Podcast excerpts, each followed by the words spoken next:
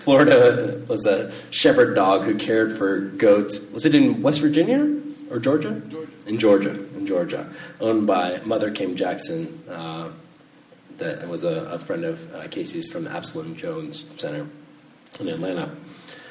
Florida spent so much time alone with goats, so much time out there with goats, separated, he started to think that he was one. He would gather together with the goats, he would eat with the goats, right? Behave like a goat. When he thought he was a goat, he was not super helpful as a goat shepherding dog. So Mother Kim took him aside and through a series of rewards and special treatment, she brought him back into doggy consciousness. he knew he was a dog and he could live and work as a dog. Dear friends, we are all wheat. We have heard this gospel story, but perhaps we were caught off guard. We are all wheat. We are all children of God, children of the eternal love that brings all things into being. We are children of the love that gives itself entirely for our sake. It's easy to forget that. It's easy to get distracted by consumerism, by the rush of daily lives, by the demands on our time and attention. We even get distracted by the very book that is there to remind us of that eternal love.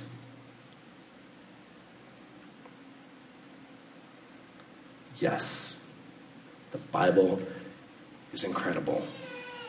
I know I'm a priest, so I'm a little bit biased. But I have seen how the stories and poetry of this ancient library can reorient us into deep relationship with one another and with the ground of all being. However, however, these ancient stories can also confuse us. Today, the gospel story is a confusing one. It's even a scary one.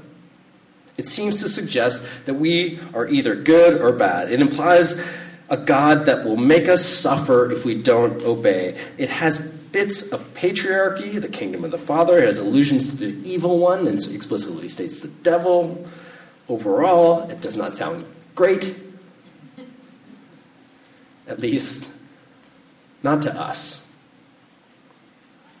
But let's take a step back and put this story in its historical context. Let's rewind 2,000 years to the time and place where Jesus told this story.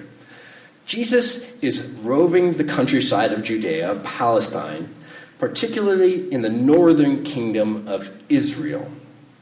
This is an area that has been that is occupied and controlled by a foreign army, the Roman Empire.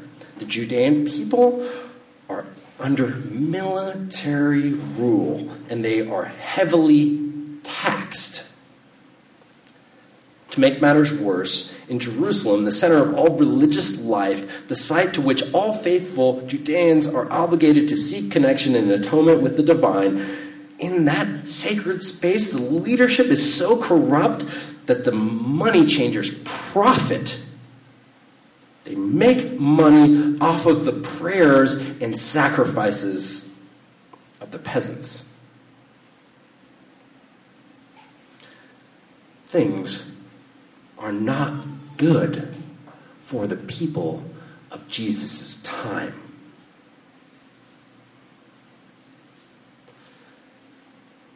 To put this in context, think of the Depression. Think of people waiting in line in soup kitchens and struggling to feed their families. Think of the images you've probably seen from Venezuela of people suffering.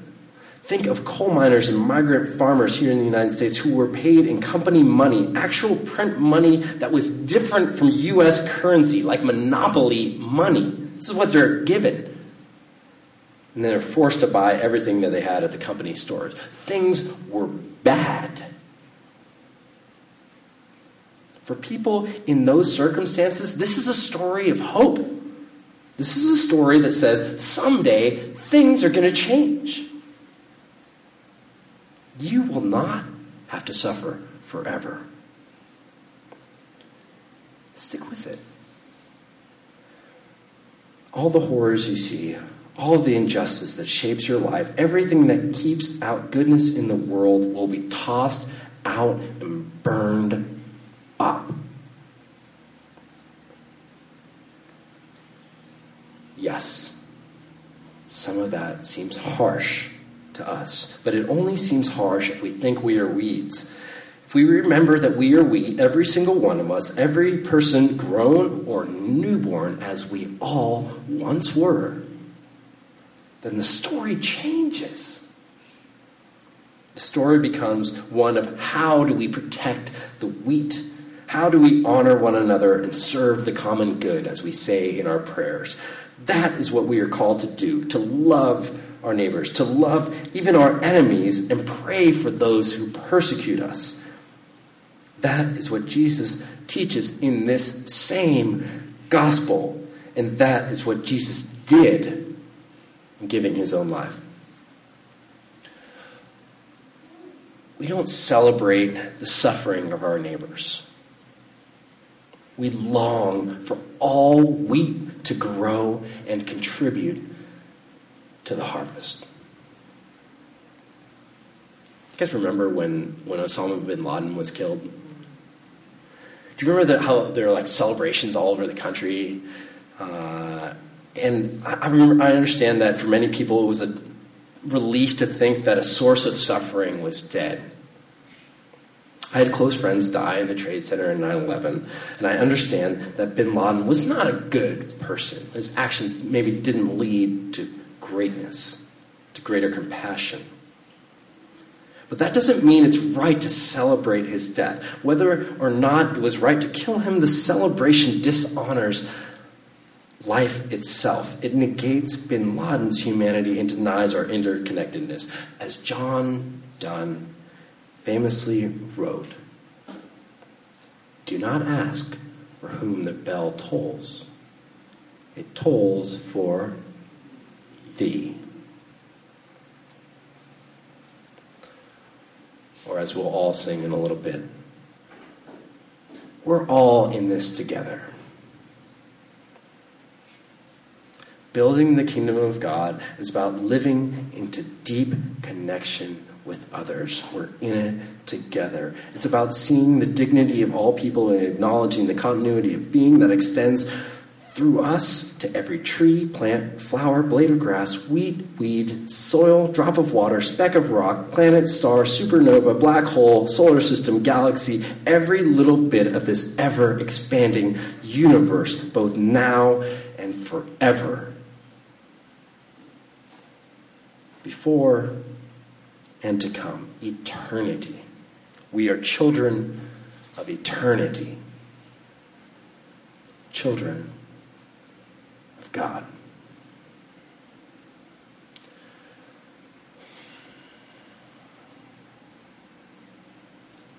So, what does that mean? What, is, what does it look like to act like children of God? To stop acting like goats, to cut out the weeds, not people, but the things that hurt people, the things that divide us from one another. Because, like it or not, our actions affect others. What we do matters. In today's parable, the children of God are wheat, and wheat is food. It nourishes and it is consumed. But in being consumed, it serves others. Sound familiar? Jesus, death, resurrection, Eucharist? Weeds, on the other hand, serve no nutritional value, at least not in this anthropocentric parable. Not only do they serve no nutritional value, but they also choke the wheat. The story reminds us to beware the weeds, to care for one another, be careful with the life that surrounds you. In this story, and really throughout his life, Jesus is not saying that you can do whatever you want and it'll be fine. That's not really the Jesus way. Here, he warns us there will be weeping and gnashing of teeth. Have you ever seen someone weep? Have you seen someone gnash their teeth? I know I have. And where I've seen it most is with addiction. While working on the streets in the Tenderloin in San Francisco, I saw crack and meth addicts daily. They lined the street and smoked openly in broad daylight. For people addicted to crack and meth, societal norms and any sense of shame are gone. At that level of addiction, craving is elemental. There's no disguising it. Itches, hallucinations, twitching, nosebleeds, weeping, gnashing of teeth. Addiction is destructive. It destroys families, it destroys finances, it deteriorates the brain and destroys the body. No one who witnesses that level of addiction says, That's okay. You say, I wish that were gone. Toss it out, throw it away. I wish it didn't exist, but it does exist. And in various ways, we all participate in addictions and behaviors that hurt others. Our actions affect people, they hurt people, whether it's our tacit participation in systemic racism or our con- consumptive indifference to climate change. Our daily decisions affect the world around us.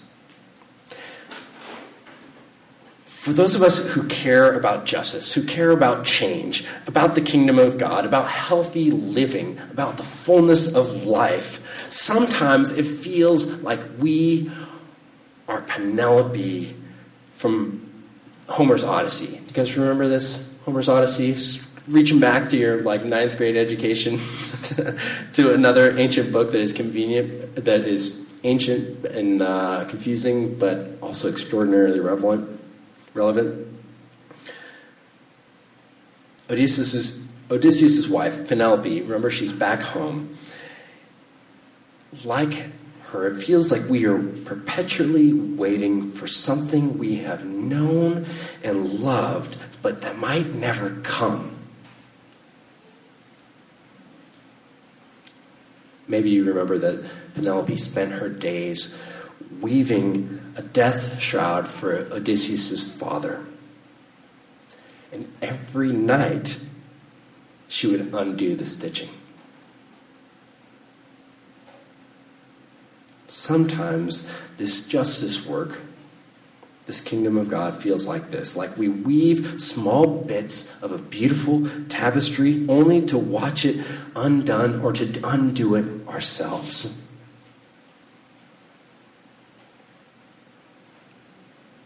It's true in our personal relationships, and it's true on a national level and a worldwide level. The state of our country has felt like that with the destruction of environmental policies, immigration reform. But my hope is not in the president or in the government. My hope is in God. My hope is in Jesus of Nazareth. And today, Jesus speaks to our home, all of our hope. What is there?